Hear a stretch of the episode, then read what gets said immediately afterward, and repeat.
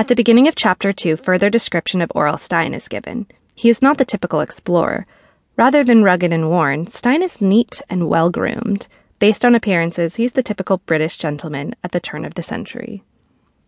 Readers also learn that he's driven by his work rather than personal gain or personal desires.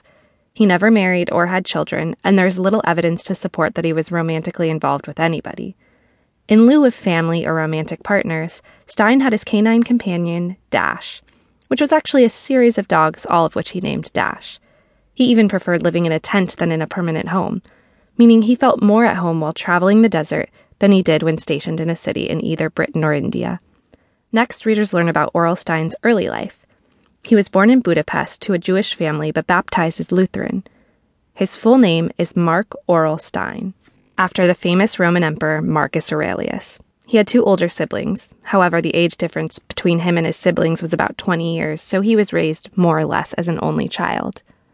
From a young age, he became fascinated with tales of adventure and discovery.